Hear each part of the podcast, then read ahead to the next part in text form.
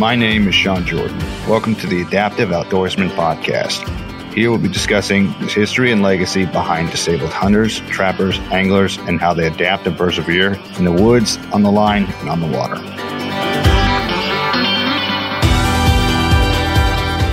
Welcome, everyone, to the podcast. I'd like to introduce my guest, Barb Terry, who is the Custom Relations Trade Show Coordinator, Training and Education Director at 10 Point Crossbows. Thank you for coming on. Oh, you're welcome. Thank you for having me.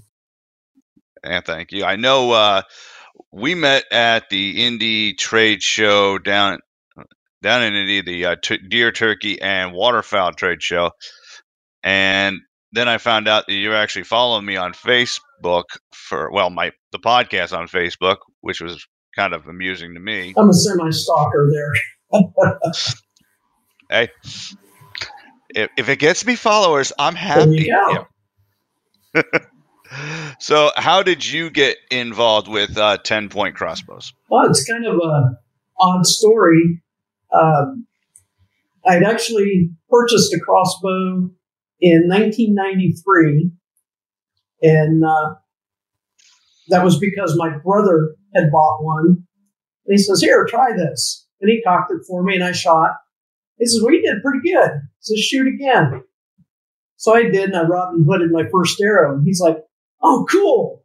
He says, "Wait a minute, I only got six arrows. You just ruined two of them." So I told him, I said, "Yeah, that's, that's pretty cool." I said, "Here, have take some money, go buy one for me, buy the same thing, and I'll give you two of my arrows. So I did that, and uh, I had that for a couple of years, and uh, I ended up going to a, small show, outdoor show, and uh, one of the dealers down in that area was having this, and they had some vendors in, and one vendor happened to be Hunters Manufacturing, which is what Ten Point was called originally.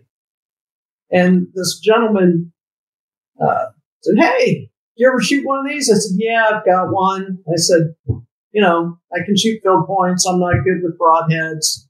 You know, the story goes on. He says, Well, here, I need you to shoot this. So I did, and I was drilling him. He says, You know what? He says, You can shoot. And I said, Well, yeah, I pretty much knew that. He's, I've got somebody I need you to talk to. So he had me talk to one of the owners who happened to be on site. And uh, long story short, that owner set me and another female up on the same day as pro staffers. I didn't know her, she didn't know me. And uh, the goal was to get a couple of females on the staff as shooters and mm-hmm. to use us uh, doing events like the Women in the Outdoors events with uh, the National Wild Turkey Federation and the JAKES events mm-hmm. with the National Wild Turkey Federation. So we we got paired up to do those events together, and then we also did things like the Ohio Deer and Turkey Expo in Columbus, mm-hmm. Ohio, and once or twice we did the um, ATA, the Archery Trade Association show in nice. in uh, Columbus. So I got doing it like that. I had about seven, six, seven and a half years under my belt. And the full time job that I had eliminated my position. And I found out the day before I had to drive to uh, my next event to work with the kids. And the other pro staffer was talking to her on the phone, told her what happened. She says, man, that's, that, that's not good. I said, well, yeah, definitely not. I've got to find a job now. And she told the owner that had actually found us. And he's like, you tell Barb to get a resume up to us. So I sent a resume up and they had a lot of experience with me and uh, ended up, they had an idea for a job and they just didn't have anybody in mind yet. And I kind of fit that bill. So when I first started, my job was a lot of different jobs put together and I answered to different people. I, nice. I worked in warranty, so I had to learn how to repair all the bows. I worked in customer service, so I talked to the customers about their problems with their bows. I took sales orders. I did trade shows, and then I still did the the different events. So hmm. that all happened in December of 03. I started working full time. So I went from 90, wow. 1996 as a pro staffer to the end of 93 or end of 03 as a full time employee. 03 is when I graduated high school. I had already been retired from the military for a couple of years at that point. Wow. Yeah, had quite a career before you even got into I, doing what you're doing I now. Did. Do you have much uh, time in the outdoors in terms of hunting or fishing or anything? Oh, I try. I, I certainly yeah. try. Um, a lot of my time during hunting season now is uh, guiding the uh, uh, physically challenged, uh, the uh, special needs folks and veterans mm-hmm. that have different uh, issues. So I, I spend a lot of time doing that. And my brother and I have a boat together and we love to fish. So we, we try to get as much fishing in as we can. Nice. So, how did Ten Point get involved with uh, this dis- disabled community? It happened. There was an Ohio uh, game warden that had contacted the owner of Ten Point, and he wanted somebody to assist with a hunt for six uh, physically challenged youth. And uh, I was asked if I would do that, and I said, sure. So it was my job to bring all of the equipment uh, for the hunt, and it was my job to uh, work with each of the kids prior to the hunt. And that was a, a full day, but the morning was, uh, they had seminars on uh, shot placement and you know, how to use the crossbow and a lot of different things like that. So give them a lot of education in the morning. And then I would work with each and every one of them to make sure they were able to shoot. And each one had yeah. a guide with them and uh, normally a cameraman. So hmm. uh, with me, I was always one of the guides also. And normally I would take the person that needed the most help uh, as my person that I would guide. It, it, worked out good. You know, it was the equipment that I was bringing down, I was teaching. So I always have a tendency to take the person that needs the most assistance. Well, now, um, when d- did this happen? What year was it? We're looking at around 2005. Hmm. I've been doing this a long time and I haven't missed a year. Wow. Let's see, 2005 to 15. Yeah, that's it. that's a little more than my my uh, sleep deprived math can get out now. Yeah, it's, it's, so, been a hot minute. Yeah. And did you deal with uh, disabled individuals uh, personally before you got with 10 point, or was that just how it evolved? It, it just kind of evolved. Uh, we were you know, a really small staff when I first started uh, full time. And since I had had experience with the youth and the women, you know, a little bit of what I learned from those uh, interactions, I kind of brought into the full time realm. And it just kind of worked out that anybody that had a disability would be uh, transferred over to me. And, you know, I would talk them through. And still to this day, even though I don't work in customer service anymore or that type of thing, uh, if somebody gets a call, they will transfer somebody that has technical questions for uh, disabled folks. Yeah. Well, that's definitely something to look forward to, right? hopefully, I have the answers. Uh, most of the time now, I do. There, has been a lot of trial and error. So I've got a mm-hmm. lot of things that I can recommend for dis- different disabilities. Now, when uh, you joined, how big was Ten Point compared to what they are now? And we're we're very large compared to what we were. Um, we we've grown in leaps and bounds. We're probably uh, employee wise at least three to four times the amount of people.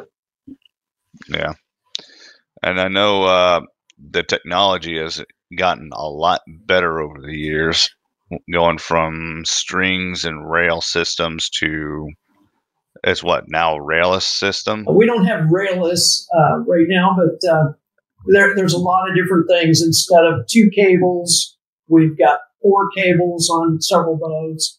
We've got uh, built-in cocking devices, and we've got several types.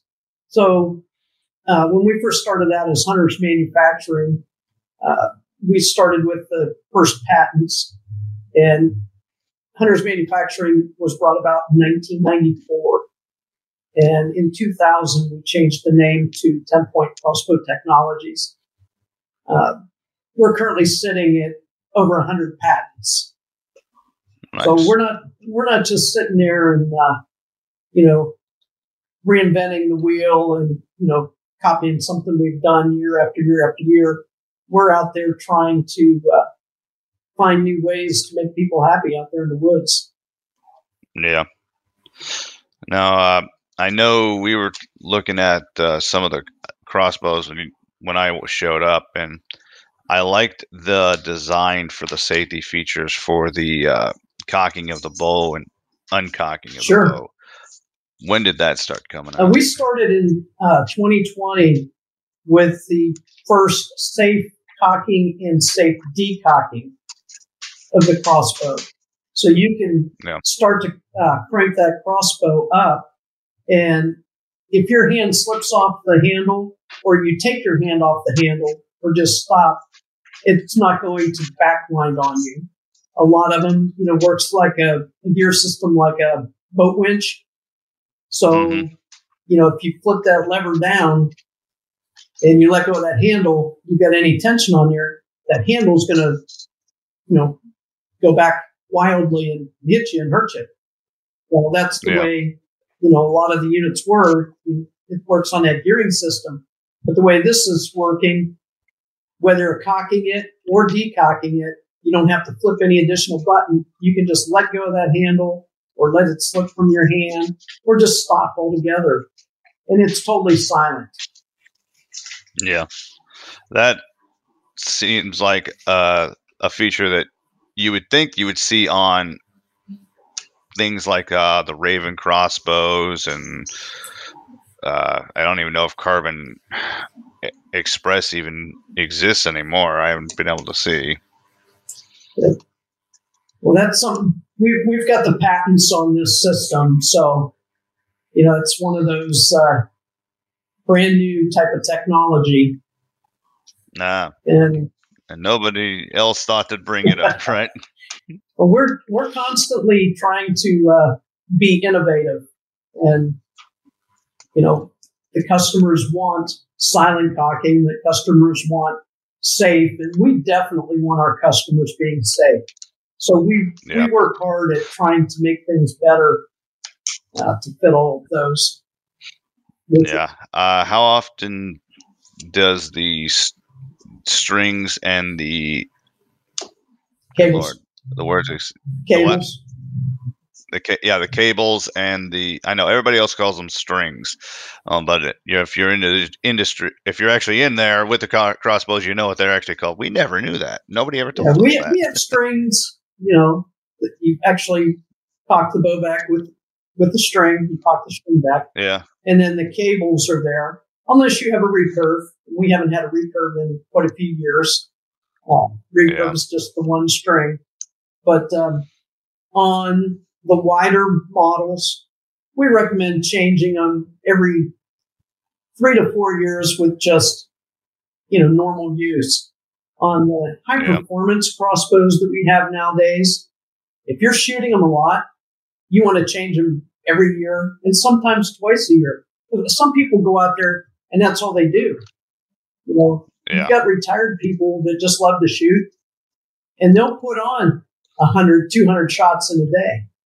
And they'll do yeah. this day in and day out. And some people even have ranges in their homes. They'll, they'll build a range in their garage or they're building a range in their basement. But they just yeah. shoot and shoot and shoot. versus a hunter like me that brings it up maybe during turkey season or uh, also during deer season, and that's all she wrote on Right. it. So for something like that, for like a hunter like me, how often for high performance would I have to change? Would it be yearly still, Um, or You would it can be? probably go every two years. What you need to do is on on ours, we've got uh, timing marks. So you always want to look Mhm. at your timing marks uh, when you get it, and you know write down where they're at because I know you're not going to remember. I'm not going to remember. Yeah.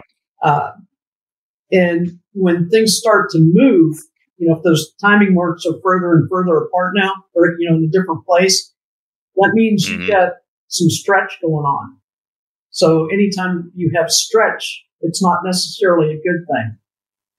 You know, Yeah. limbs are meant to be flexed in a certain position. You have a certain area. And for those people that say, well, I've had my crossbow for 10 years or 15 years, and I've never changed the string and cables yet, and it flies the way it did when I first bought it. Yeah, I find that hard to believe because those strings and cables stretch over time. You just don't notice it. You may not Yeah. see any fuzzy on there because you may put some wax on there on the string or cables, but they do stretch over over time. And you're doing Yeah. your bow a disservice and that animal that you're out hunting a disservice if you've got cables and you know string that stretched because you're not going to hit necessarily where you plan on hitting if you don't change your sights if you don't change the string and cables you know you can go from making a, a good shot to wounding an animal and you know not Mhm. finding it Yeah.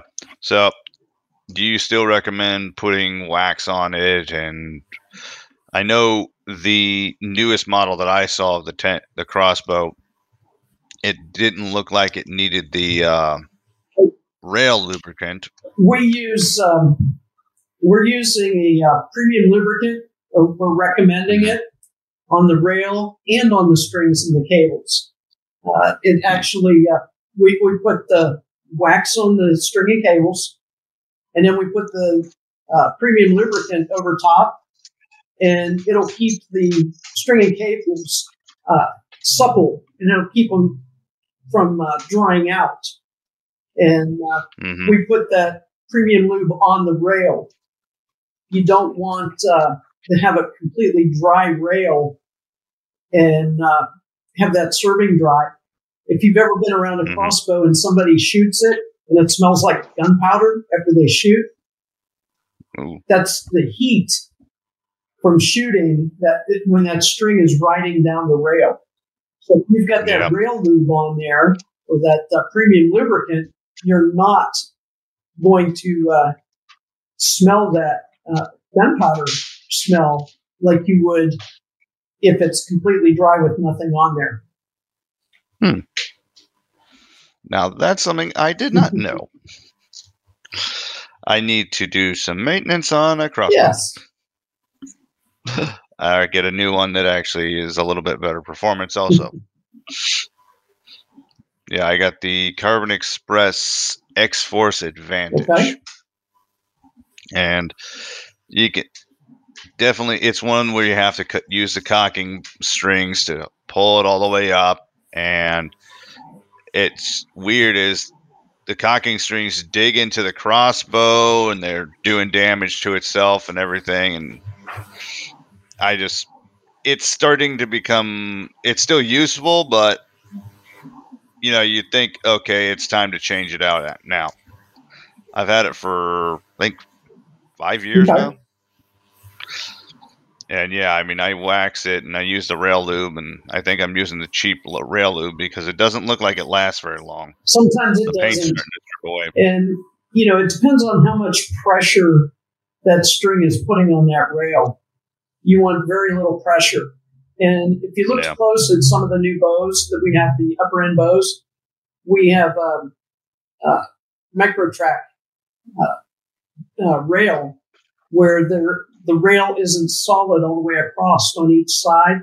There's a groove in there, so that string is actually touching less of that rail. Yeah. It's touching the same amount as far as width, but it's not touching in that center part of each side of the rail. Nice.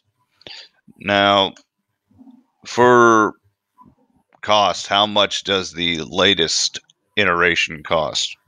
We start in our Wicked Ridge line at about $450, and we mm-hmm. go all the way up in our 10 point line with a range finding scope at $4,600. Go from wow. 450 up to 4,600, but there's a lot of things in between there. Now you're talking a Garmin range finding scope on that one. So yeah.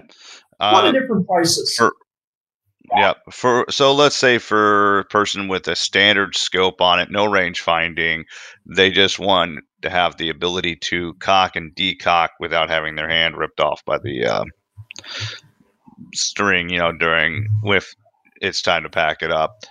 How much would one of those cost? Wicked Ridge line, you can start at about a thousand dollars, and in the 10 point mm-hmm. line, you can start just over a thousand dollars. Wow. So still worth uh, pretty penny investments. Um, how much is it for the strings and cables for replacements or and do you have to go to like a shop or you can do it yourself to replace some those? people do them themselves but they've been doing that for a long time and the more narrow the bows get the more specialized the uh, the press has to become uh, mm-hmm. when we went real narrow with the bows we had to have special fingers made uh, to actually fit on the presses to get in uh, to press that tight enough. So mm-hmm. last chance press, you know, they're, they're a press that uh, can be portable and you know they're more of a cost effective type of press that works very well and yeah. they uh, worked with us and made fingers so we could actually press the narrow bows in so you know if somebody has a bow press they would have to be able to purchase the fingers to put on the press to go ahead and use it. Uh, mm-hmm. You know, other than that, know, most people need to take them to a qualified dealer. And just because a dealer sells a bow to you doesn't mean they know how to work on it. Mm-hmm. So what we have is an entire list of authorized service centers and those service centers get training from us on how to put the string and cables on and how to maintain the crossbows and how to work on any of the cocking devices. So they're yeah. allowed to do more of the repairs. And you know, just because a shop sells something and they have a bow press in the shop doesn't mean they know how to do it. Yeah. I know there's a so would I know there's a shop nearby for me that is in Wabash, but I don't know if they would be qualified or whatnot, but well, then, I know they have a their own bow shop and everything. Sure. They deal with Hoyt and all that, and they sell crossbows and regular. So would they're probably one of the few that actually has a bow shop. So if they have a bow shop, would they be the ones that are qualified, or would you have to actually check it up on the listing? With ours, the best and, thing to do is go to our website and okay. go to our dealer locator put in the zip code, and then uh, it'll mark. It'll have marked on there whether it's an authorized service center or not.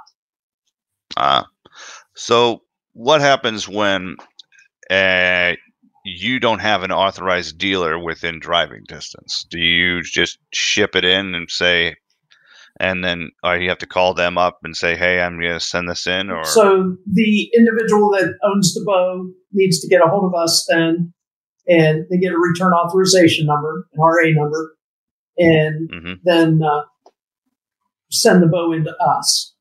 And we'll do whatever we need to do. If it's under warranty, we'll take care of it under warranty. If it's not under warranty, we'll give them a call and let them know how much the repair is going to be. So they've, okay. they've got the choice to actually go through with the repair or not. So, what are usual the usual repairs that uh, Ten Point deals with? A lot of uh, we do string and cable changes. you know, just uh, Mhm. regular maintenance. But you know, there's a lot of user error out there, Mhm.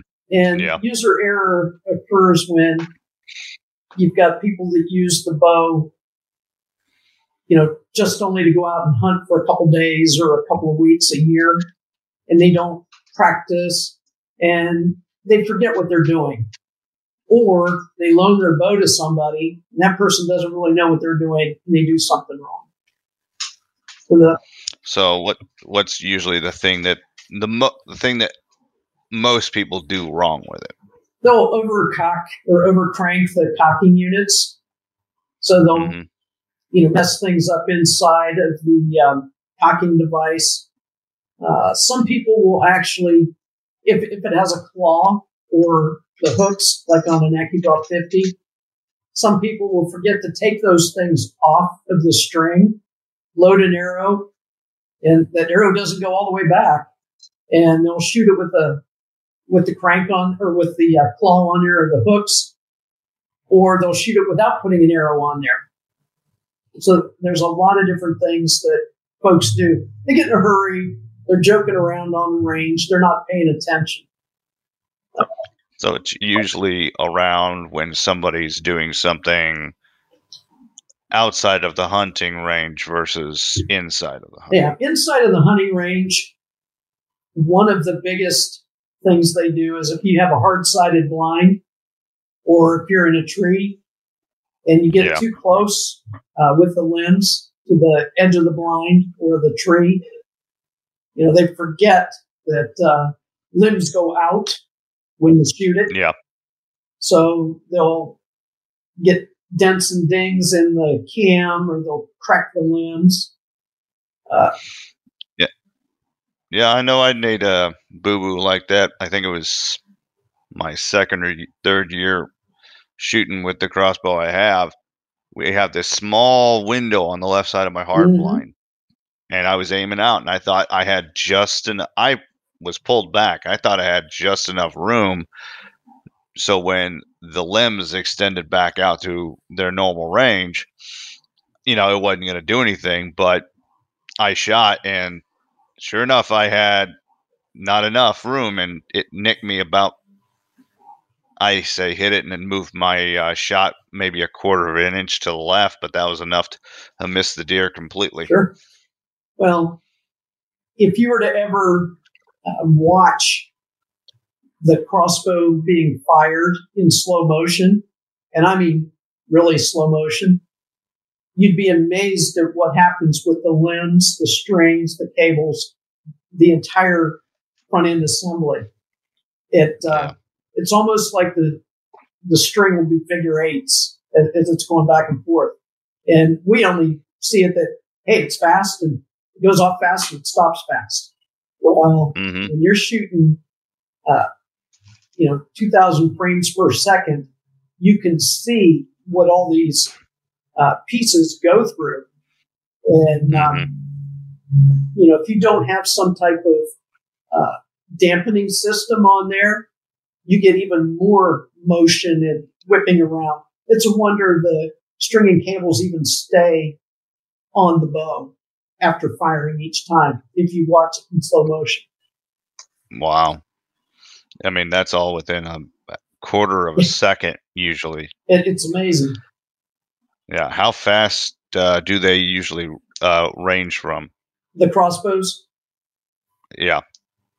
Hell, when I first started, it was in the low 200s as far as feet per second. When uh, hmm we're going up, advertised at 505 feet per second. That's 200 feet more than the one I use Yeah. now. And even on our uh, entry level models, you know, with a with a lightweight arrow, they're going 380 feet per second. Jeez. Yeah. Mine's 315. So even the base models for a brand new 10 points way better than what I've got. so transferring that from feet per second to miles an hour, how fast do you think that is? I haven't figured that out, my my brain's not uh, set up to calculate it that that fast. Yeah, right.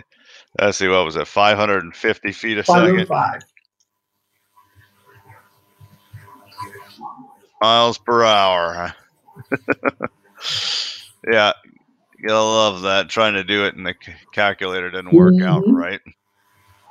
That is 550 feet per second. That's 375 miles per hour.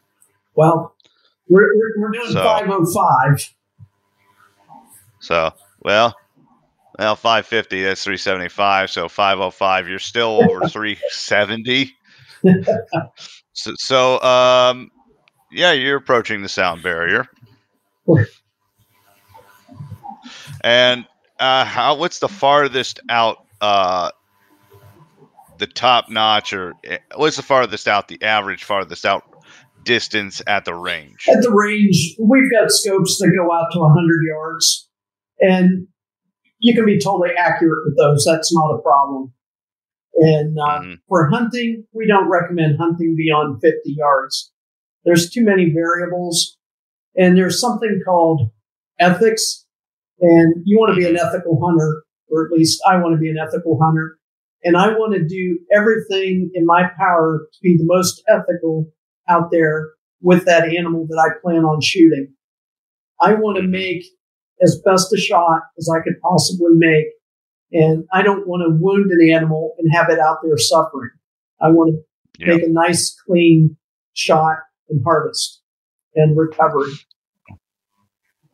Yeah, I know that we discussed that at the trade show and just before the podcast, but that's uh, something a lot of people don't realize about the crossbow is that it is a 50, 40 to 50 yard max shot for ethical placement. I mean, you could possibly in an open field get away with 60, but that's really pushing it. Right. And, you know, there, there is something, even though these crossbows are shooting flat, there's something called trajectory. And when you squeeze that trigger, the first thing that's going to happen is that arrow is going to slightly, you know, especially the fast ones, go up before it starts to level off or go down. hmm So, you know, you've got to work with trajectory there. And once you start going out the further distances, you're losing kinetic energy, you're losing speed. So you're, you're Mhm. losing that punch. And uh, Yeah. there's just because you can see an animal, you think clearly, it doesn't mean there's not a twig in front of that animal. And, you know, that arrow, that broadhead can hit that twig and just throw that shot completely out of whack. And you think you made Yeah. the perfect shot, but you didn't because you didn't see something in front of that animal. It blended in with it, or, you know, you're Mhm. working with a trajectory. If you're shooting from the ground where that arrow is going to go up and then come down, you might hit that branch that looks like it's above the deer's back. And Yeah. you know, you can uh, hit that. It, it- it's just Yeah. a mess out there when you start getting those further distances. And it's weird. You'd think if it was traveling as fast as it would, it wouldn't cause that much of a problem, but it actually does. Still, I mean, it's. mm, I mean, I know that people are compare pair at least uh, crossbow bolts to bullets, but it don't really compare. No, it, it definitely doesn't. So, what type of uh, broadhead would you recommend? Back back in the day, Uh, the uh, broadheads, Thunderhead was the big one when when I started. So you know, if you were going with a fixed blade, Thunderhead was the fixed blade to go with. But if Yeah. you don't uh, spin test your arrows, you could be shooting uh, Robin Hoods like I was with field points, and then just throw broadheads on. You could be shooting all over the Mhm. place. They can plane, and field Yeah, field points and broadheads don't always fly alike. Well, they're getting No. closer and closer these days, especially with the expandables. Uh, back in 2006, I was uh, testing out uh, Spitfire for the first time, new Yeah. archery product Spitfire. And I harvested my first deer with a crossbow using that. And I used the Spitfire for many, many years. And I didn't Yeah. look back. I, I didn't want to change. And every now and then I had to try a fixed blade out for whatever reason. And uh, I just, my warm and fuzzy was with the Spitfire. Now that the crossbows are so fast, those Spitfires will open in air as they're flying. And you wouldn't think so. Mhm.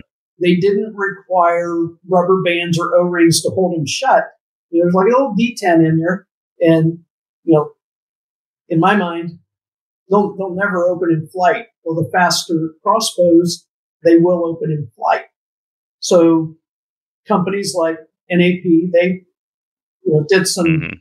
uh, experimenting and everything, and they've got the uh, the ones that have a rear deploy. So we actually worked with uh, NAP, and we Yeah. have our center punch broadhead, which is a rear deploy broadhead, and those will not open in flight. Uh, we've worked with uh, Montec. We have a Montec broadhead that's a fixed blade. It's not going to Mhm. plane like a lot of the other ones. And people have to realize that if they're going from vertical archery to crossbow hunting, there's a big difference part of the time with the uh, the broadheads. Just because a broadhead worked fine with their vertical bow does not mean it's going to work fine with a crossbow. And when I was in customer service, I would get a call, you know, at least once or twice a week during hunting season.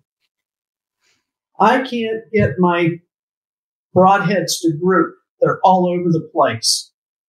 So my first question would be, what broadhead are you trying to use? And, and, and I'm not knocking a company or anything, but they would say, uh, this one brand. That, I'll, I'll just leave it at that. And I'd Yeah. say, well, I said, I bet you're using the four blade, aren't you? Yeah. How do you know? I said, because the three blade ones don't plane like that. The four blade do. And a lot of it had to do with the beveling at the point. If you would look at the point, the beveling, uh, a lot of air would catch and hit, and those were just plain all over the place. So if they went to the three Muzzies. blade, they were good. Excuse me? Muzzies. Did you learn from experience? Um, no, I have the three Okay. blades. But I'm learning from experience that they are not exactly, and, and I'm not knocking them for their lethality because you put them on a crossbow, it- it- 315 feet a second, it's going to go through Sure, an animal. sure. I mean, but I was, I went and used the crossbow. I had the bolt, and I was trying to dispatch uh, a groundhog with it. You know, because I it was inside a cage and I didn't want to damage it, so I just wanted to you know spear the thing. And those trocar tips, those bone breaking trocar tips, do not penetrate hide. and so I have a four from the trade show. I have a four blade from a company that I bought from there, but it's it doesn't have the trocar tip. It's just a straight bladed instrument. So would you think would I know I we are talking about that one, but would you still say a four bladed uh, broadhead that does not have that unique tip design? Would that st- still throw it off, or It could. And each crossbow is going to be different. You know, different Mhm. speed, you know, different power stroke. It, it just depends. You, you need to really test any broadhead before you put it on there and attempt to go hunting with it. Yeah. So, would you rec? Uh, would you also think about would one some? Yeah, I know. Getting words out fun. So I'm thinking. I remember hearing about how they're recommending now um, a heavier forward of center mass with and a stiffer uh, arrow for standard archery, would that still transfer over to, to crossbow? A lot of people are going for the heavier uh, front of center, the FOC. And what you're doing is you're losing a little bit of speed, but what you're gaining is more kinetic energy on the back end.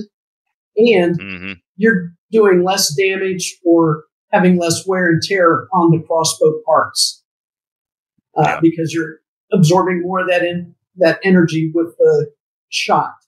So that's not always a bad thing, unless you go way heavy on that front end. So, what would be the recommended heavy weight with the broadhead and the bolt design for a crossbow? In your eyes, Most of the um, crossbow manufacturers recommend 100 grain, and that's because it, it's not necessarily going to damage the front end or you know your uh, limbs or anything like that, but you're going to get more speed out of it. Uh, you can go 125 normally without a problem, and a lot of people go to 150. You start going heavier than that, and you can really take that front of center and Mhm. go too far. And you can start to plane and have issues there too. I know. Uh, I think it was I heard 200 grain for standard uh, vertical bows, but yeah, with crossbows it's a little bit different because you do have a stiffer bolt already. Now, what would the weight for the bolt be then? As I know they actually sh- started listening. I didn't even think about this till I actually started uh, shopping around for replacement bolts when I started either losing them or they get damaged. But they actually have uh, weights for the bolts themselves as well. Yeah, the um, combination of the field point and the arrow shaft, some manufacturers have gone down to 350 grains total. Mhm. and, and that's the entire combination. We've done testing and we published some of our speeds at 370 grains total. So that's a 270 grain arrow shaft and 100 grain point. Uh, most of what we're doing now is 400 grains or higher. And that's because Wow. the speeds are getting faster. So you're getting, uh, you know, more, again, that wear and tear and that violent action on that bow assembly to where you need something heavier to absorb part of that energy. hmm And that'll actually transfer down toward down to the target or the target species you're actually harvesting. Right. And, you know, you add a little bit extra weight. A lot of times it cuts part of the noise too of that Mhm. shot. And again, you've got less wear and tear on your limbs and stringing cables. hmm Now, I know uh, people often associate uh, the crossbow with an with a rifle, but would you think it's more a crossbow is for the archery world more akin to a muzzleloader then? Well, versus a rifle, yes, but it's still uh, it, it's a short range type of uh, weapon, and Yeah. it's not a longer range weapon. And I do periodically muzzle load hunt, and I'm not going to take a shot with a crossbow that I would take with a muzzle loader. Yeah, So, you know, I was just thinking it more like the reload times. well, the reload times, yeah, Yeah, yeah, reload time is about the same. yeah. so I was thinking. I mean, you, when I uh, last year I was shooting at a doe and I missed, and she came back, and I was literally having to recock with uh, the strings and reload, and that thing still was bound and looked at me and gave me the perfect broadside. So, oh, okay, Well, that one needed out of the herd. yeah, right. Actually, I shot and three of them took off, and there was there was a seven doe in the field. So I took uh, a shot, and yeah, three of them took off, and then I was thinking, can I still make another shot? And one came back from the three, and I'm like, yeah, I'm gonna try, and it stuck around, and now the last of it's in my freezer. Well, I had a five point on the uh, uh, out in front of me at about 18 yards, and it stayed out Mhm. there and stayed out there. And then a button buck come in at about eight yards, and then the doe come in. She walked up to the button buck, checked him out, and she started eating with the button buck. Well, then here come my target buck out, and she looked at him and she says, "Nope, I don't want any part of you." And she just kind of jogged off. She didn't take off, but she just kind of jogged off. But that button buck stayed there, and that five point stayed there. And this buck went behind the feeder, and it come up at 12 yards, and I shot him. And he didn't go 30 yards, and watched him pile up. And the button buck in the five point ran off, but the button buck didn't come back the five point was back in about two minutes and resumed eating. And, and I, you know, it was, you know, amazing how he came back and he's like, no, I don't care. Big one's not going to bother me. I'm out of here. And uh, Yeah, yeah, he just, he, he didn't care. Yeah. I think it was. Uh, I remember hearing a story about a guy. He harvested a buck in a two buck state, and so he gutted it out. I think it was private land. He gutted it out right there, dragged it out, and he came back the next day and sat down. And here comes along another buck, and he sniffs the gut pile, pees on it, and continues on his way. Like they do not their whole self def- uh, preservation act. They do not care if it's Right. dead, and uh, that is just amazing that they you could literally harvest one right in front of their eyes and okay, food's back. Sure. I mean, yeah, I shot that one doe. She took off and crashed, and there was still four other doe in the field, just like staring around, looking at it. And then they got the idea. Eventually, it's like, okay, uh, it's time to go. Yeah.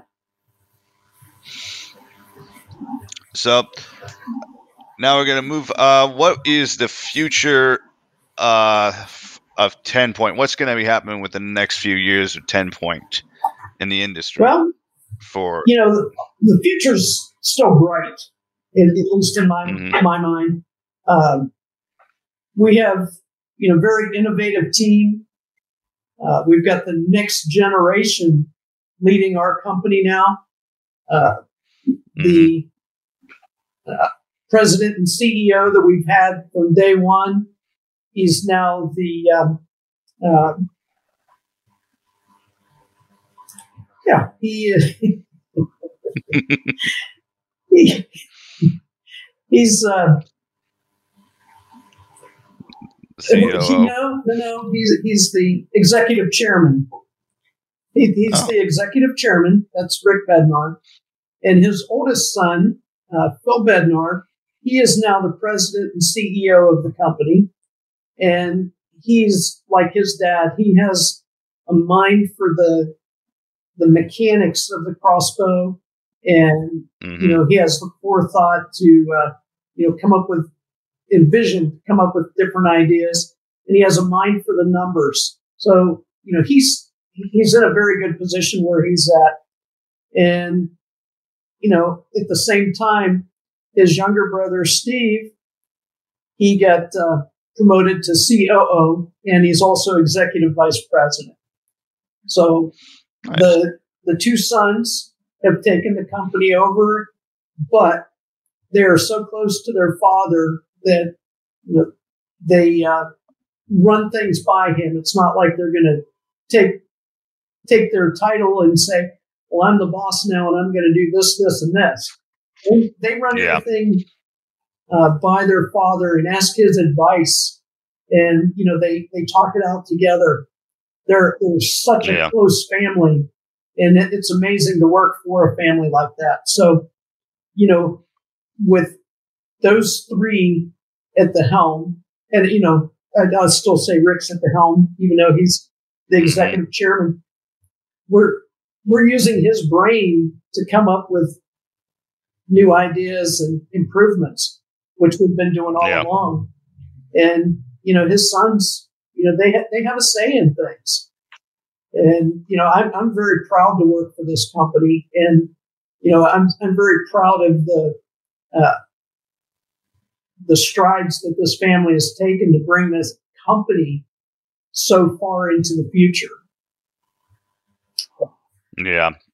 It's a good So thing. this, yep, and obviously because they've been around for 1994 is when the company was established.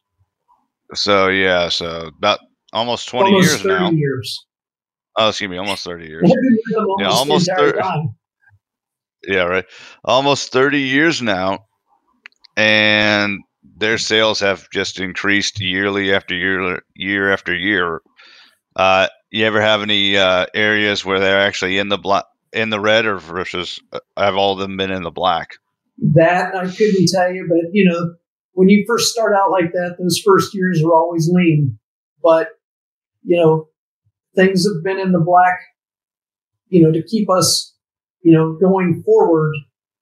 So, you know, you can't have too many years, in, you know, heading the wrong direction. Yeah.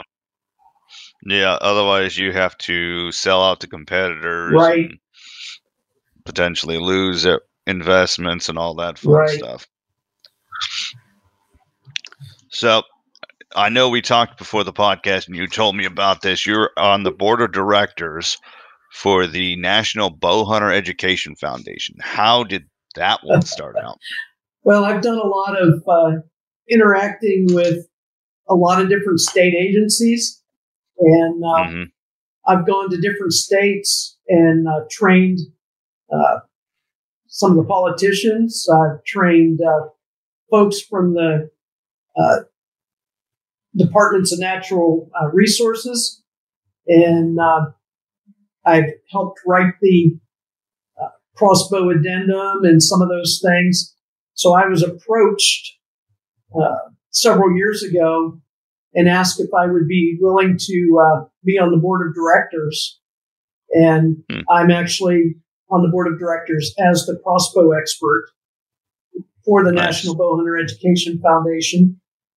And I've written training programs. Uh, this past weekend, I was teaching a group of hunter education instructors or bow hunter education Mhm. instructors. And they're I was certifying them to be international crossbow education program instructors. So Wow. After taking this course, they're able to go out and actually teach the same course that I taught this past weekend and Nice. get other people out there. Yeah. You were saying international. Have you trained and done things internationally as well? Not as far as the training, but the training program does go international. And hmm the training program that we're using, I wrote.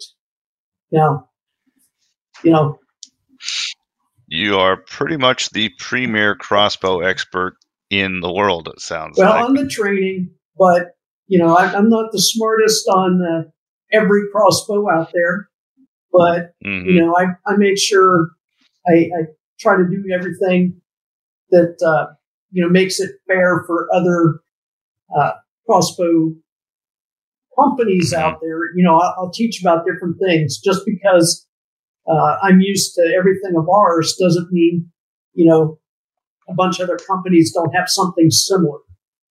And you know, it's using How a many- crossbow. You know, Yeah. those types of mechanics that goes without saying across the board. Yeah. So, in your travels, how many different companies are making crossbows in today? So, the main big ones that you've seen. They're they're lifting and shifting. Some are falling off. You know, every now and then you get new ones. You, you've got the main ones. Well, obviously, uh, Ten Point Wicked Ridge. Uh, you've Mhm. got um, the Mission by Mathews. They're still out there. You've got uh, Mhm. Barnett out there. You've got Center Point out there. Uh, you've got Killer Instinct. So there's there's several companies out there. Obviously, Ravin too. Yeah, I heard bad things about Ravin. Actually, is that their limbs break in the cold. And would you say that's one of the main faulty things, or and for like the ten point Wicked Ridges, would you say that there's a maximum amount of time it has to it can stay out in the cold, or those uh, problems already been taken care of? Keep in mind that uh, not all the crossbow parts are made in the USA. Yeah. So you've got parts that come in on boats, and they don't necessarily make them to the standards that uh, USA companies, uh, you know, require. So, mm-hmm. you know, I, am I'm, I'm not going to speak ill of any company, but mm-hmm. you know, it depends on who's making what and when.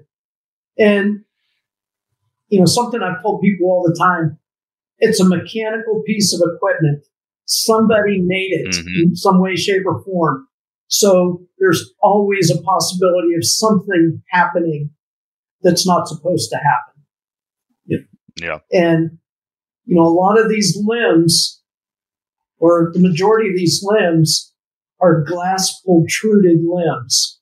So you're taking these glass fibers and you're, you're uh, basically you're pulling it through and what a lot of people don't see or know is there could be air pockets in there. And if you've got something that's catching a lot of these air pockets, limbs just won't hold up no matter what yeah. you do. You can have an entire bad batch. And, you know, something went wrong in that process. And it can happen to any company. Yeah. Um, do you guys usually do a full replacement if that happens or we have a five year warranty on the limbs and generally mm-hmm. if the limbs are going to go they're going to go within a very short time and you know maybe five to 15 shots you're going to know and okay. you know if those people remember i talked about folks that don't change their string and cables and about mm-hmm. limbs are supposed to flex at a certain point well, if those limbs aren't flexing at a certain point, you could be damaging them and then something happened. And that might happen on the sixth, seventh, eighth year. But they didn't do maintenance that they were supposed to do. And that's obviously something not it's not out of warranty. Or yeah. not in warranty rather.